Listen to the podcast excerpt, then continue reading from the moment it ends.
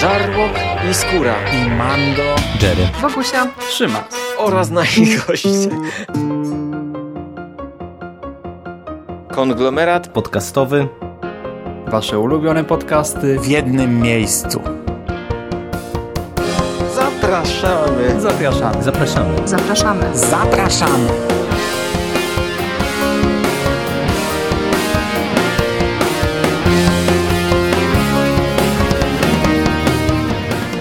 Witam w konglomeracie podcastowym, czyli na platformie, która zbiera wszystkie Wasze ulubione podcasty w jednym miejscu. Ja nazywam się Hubert Spandowski, a dzisiaj opowiem Wam o drugim tomie komiksu wydanego w ramach serii Legendy Star Wars Karmazynowe Imperium 2 Rada we krwi. Ten komiks w oryginale powstał e, rok po starcie poprzedniej serii i pół roku po jej zakończeniu. Pierwsza seria w Stanach skończyła się w maju 1999 roku. E, drugi tom, druga seria wystartowała w listopadzie 1999 roku, czyli znów na przełomie lat 99 i 2000 roku. W Polsce także drugi tom został wydany dwukrotnie.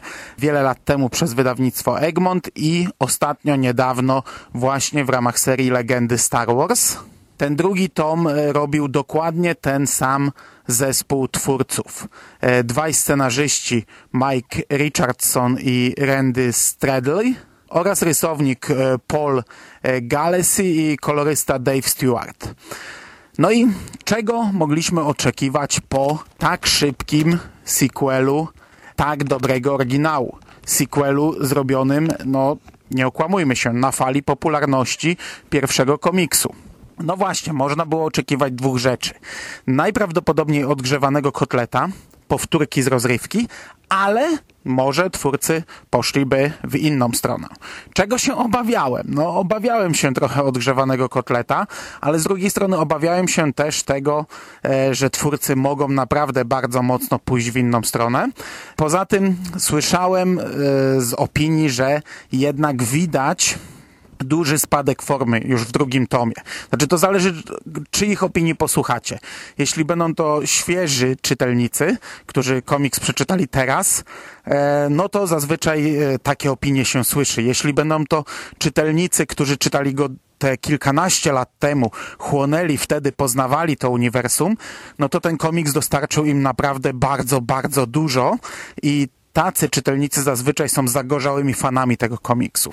Dobra, no czyli co ostatecznie dostajemy w tym komiksie? I tutaj od razu trzeba zaznaczyć, że jest to komiks zupełnie inny. Zupełnie inny.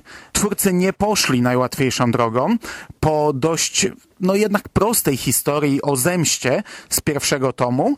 Drugie karmazynowe imperium serwuje nam coś zupełnie innego. Mamy tu oczywiście ciągłość fabularną z pierwszym tomem. Powołana została tak zwana Rada Imperialna, no a aktualnie po pierwszym tomie Karmazynowego Imperium pozbawiona jest ona przywództwa. No i Kirkanos, główny bohater tego całego cyklu, kontynuuje swoją vendettę, kontynuuje swoją misję y, wybicia wszystkich zdrajców Imperium i tym razem bierze na celownik właśnie Radę Imperialną. Przy czym no, jest to zupełnie inaczej przedstawione. W pierwszym tomie mieliśmy prostą linię przeplataną z drugą prostą linią i poznawaliśmy teraźniejszość i przeszłość naprzemiennie i skupiało się to raczej na e, dość e, prostym dotarciu od punktu A do punktu B. Od, na, na, na łatwym dotarciu do celu, przy czym szokowało rozwiązaniami, bo serwowało nam takie rozwiązania, których e, w komiksach no, tego typu, w komiksach spod szyldu Star Wars nie obserwujemy często, a na pewno nie w latach 90.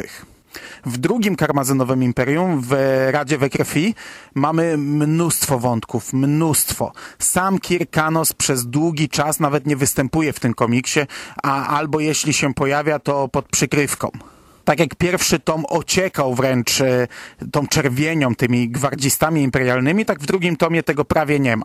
Dostajemy natomiast e, wątek przemytników, którzy zaczynają e, legalny transport dla Nowej Republiki, wątek piratów napadających na ich dostawy, dostajemy cały długi motyw, wątek chata, grappy, który mm, współpracuje właśnie z piratami i prowadzi interesy z Czarnym Słońcem oraz z rasą Zanibarów.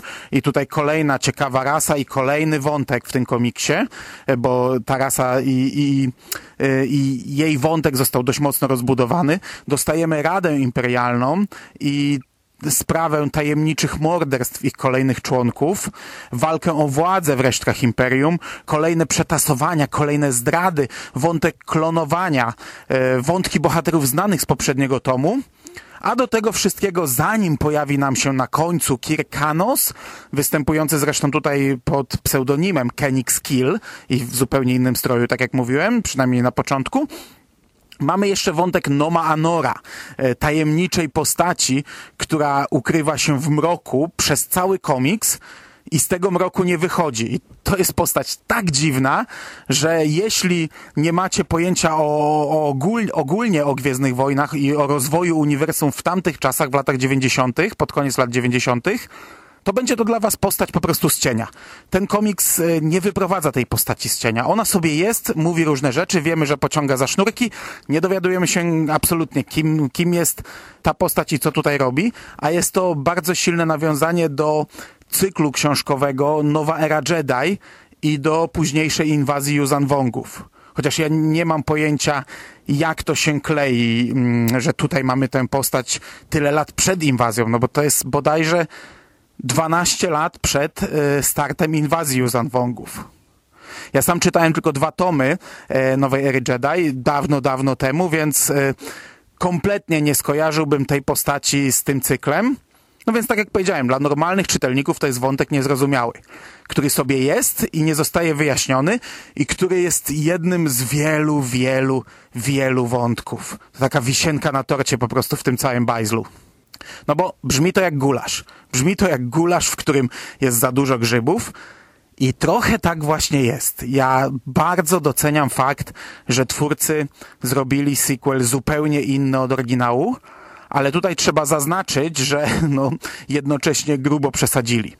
Mamy tutaj multum wątków i wszystkie są pełne spisków, knowań i zwrotów akcji. Momentami wygląda to jak scenariusz do jakiegoś RPGa, ale taki bardzo, bardzo ściśnięty, tak w zasadzie... Um, jak streszczenie jakiegoś scenariusza na, na, na rozbudowę wielkiego świata. Momentami wygląda to tak, jakby twórcy napisali kilka bardzo skomplikowanych opowieści, skondensowali je, ścisnęli, a potem pocięli na malutkie fragmenciki i przemieszali ze sobą. I, I, dosłownie czytamy po dwie strony z każdego wątku, na których bywa, że w każdym kadrze, w każdym dymku dostajemy jakieś nowe ważne informacje albo jakieś nowe ważne zwroty akcji. Czasami musiałem niektóre dymki, niektóre kadry czy strony czytać po dwa razy, by, bo tak naprawdę wystarczy chwila nieuwagi i czytelnik się gubi. Czy w takim razie jest to zły komiks?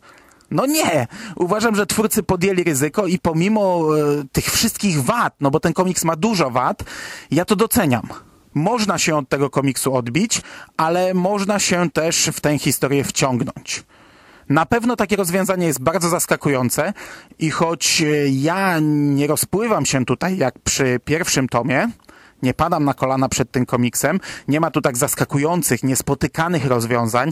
Sam Kirkanos e, nie jest już tak nieszablonowym głównym bohaterem, jak to było w przypadku oryginału, ale to nadal nie jest zły komiks a historię w nim przedstawioną, e, choć oczywiście ta mogłaby śmiało posłużyć jako e, baza dla kilku osobnych tomów, to tę historię czyta się i tak e, ciekawie, przyjemnie. Warto być jednak świadomym, że to jest zupełnie inny komiks. No i jednak mimo wszystko słabszy komiks od oryginału. Na plus zaliczam znów całkowity tym razem brak filmowych postaci. Nikogo z, ze starej trylogii tutaj nie zobaczymy. Nawet e, w cameo. Znaczy raz pojawia się na hologramie Vader, ale to jest dosłownie jeden rysunek. Zaskakująco nie będę krytykował też rysunków. Ja początkowo chciałem powiedzieć, że widać tutaj sporą różnicę, że ten rysownik, kurczę, przez rok poprawił naprawdę swój warsztat, ale po skończeniu lektury tego drugiego tomu przekartkowałem sobie tom pierwszy, żeby sprawdzić, czy naprawdę ta różnica jest aż tak, e, czy ona aż tak rzuca się w oczy, czy jest aż tak rażąca, na plus oczywiście. I wydaje mi się, że trochę przyzwyczaiłem się po prostu do tej szaty graficznej. E, chociaż mimo wszystko ja naprawdę mam wrażenie, że jest dużo lepiej niż w jedynce. Jako ciekawostkę można też dodać, że e, w Polsce w 2012 roku w ramach e, ówcześnie wychodzącego magazynu Star Wars Comics został wydany taki króciutki komiks pod tytułem Kenix Kill. To jest zeszyt, który w oryginale stanowił jedną z trzech części, z trzech opowieści, które e, łącznie zostały zebrane w tomie pod tytułem Bounty Hunters. Natomiast w Polsce te, te dwa pozostałe komiksy ukazały się wcześniej w ramach jeszcze wcześniejszego magazynu Gwiezdne Wojny Komiks, a Kenix Kill trafił do, e, no do poprzedniego magazynu, który tak długo ukazywał się w kioskach. Tutaj e, warto zaznaczyć, że scenariusz, za scenariusz odpowiada współscenarzysta całego karmazynowego imperium, natomiast e, rysunki robi ktoś inny. Javier Saltares, no i No i to jest zupełnie inna szata graficzna, ale to wygląda nieźle. To są rysunki dość zaskakujące, jak na lata 90. Inne, momentami dość realistyczne, mm, takie trochę brudne, trochę ostre, ale bardzo mi się podobało. Bardzo, bardzo miło mi się oglądało ten świat w trochę innej e, interpretacji. Natomiast sama historia to jest łącznik pomiędzy pierwszym a drugim tomem, dlatego o tym mówię, bo to jest właśnie opowieść o tym, jak Kirkanos stał się Kenixem Killem. To jest króciutki komiks, niezły. Ciężko powiedzieć, czy sprawdza się samodzielnie. Ja przeczytałem ten komiks w 2012, gdy wyszedł on w Polsce i pamiętam, że nie miałem z tym żadnych problemów. Natomiast teraz e, bardzo dobrze mi się to czytało jako rozbudowę całego tego, całej tej historii karmazynowego imperium. Fajnie, że, że, że powstały jeszcze takie dodatki właśnie, że to się aż tak rozrosło. I jeśli macie taką możliwość, to oczywiście polecam gdzieś tam sięgnąć po ten stary magazyn. Natomiast drugi tom chyba tylko dla czytelników pierwszego tomu. On raczej nie sprawdza się jako e, autonomiczny twór. Nie wiem, wydaje mi się, że to w ogóle byłby bełkot, gdyby ktoś sięgnął od razu po drugą część, bez znajomości tej pierwszej, choć jest to historia inna. E, Drugi tom polecam, ale musicie zdawać sobie sprawę, że jest e, gorzej, chociaż nie jest źle i że jest zupełnie, zupełnie inaczej. I to by było na dzisiaj wszystko. Bardzo Wam dziękuję za uwagę. Na dniach opowiem o trzecim tomie, dość kontrowersyjnym, który oceniany jest e, no, skrajnie i dużo niżej. Natomiast dzisiaj już się z Wami żegnam. Trzymajcie się ciepło. Do usłyszenia w przyszłości. Cześć!